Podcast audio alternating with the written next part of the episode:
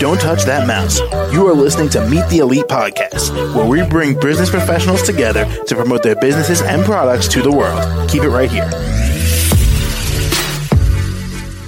Hey there, everyone. Welcome back to the show. My name is James. Joining us today, Kimberly Aiello in CBD and hemp. How are you? Good. How are you? I'm doing well. Thanks for asking.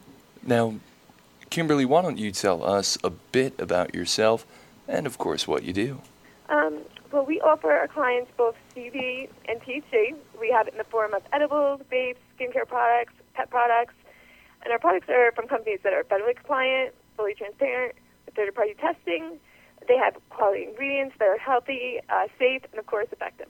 And Kimberly, how much experience do you have?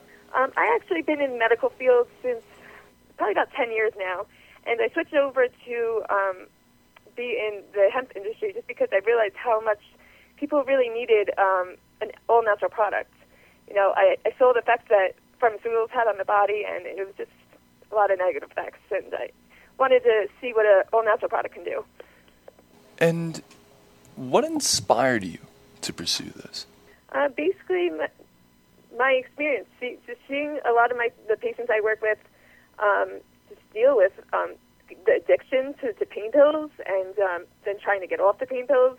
And with any type of um, hemp or even marijuana, you can use it to get off any opiate, or you can use it to prevent getting addicted to pain pills.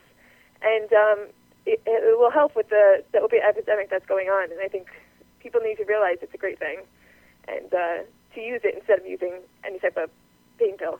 And is there anything you might like to say to our listeners here?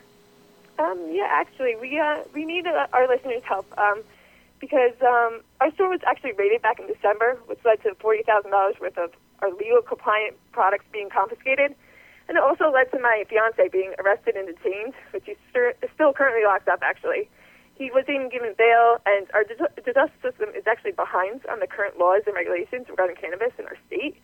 And um, so I'm starting at change.org, and um, hopefully we can get a petition enough to get them out.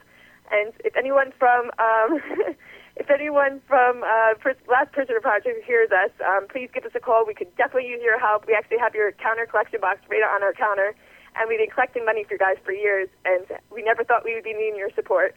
And anyone that knows me and my fiance, we're not money hungry business owners. We're just knowledgeable, caring people whose main goal is to help our community with the, the great benefits of cannabis.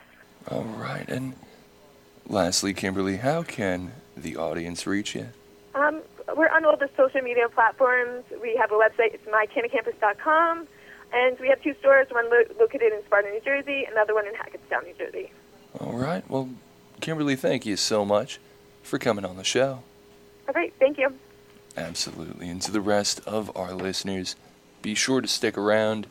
We'll be right back. Don't touch that mouse.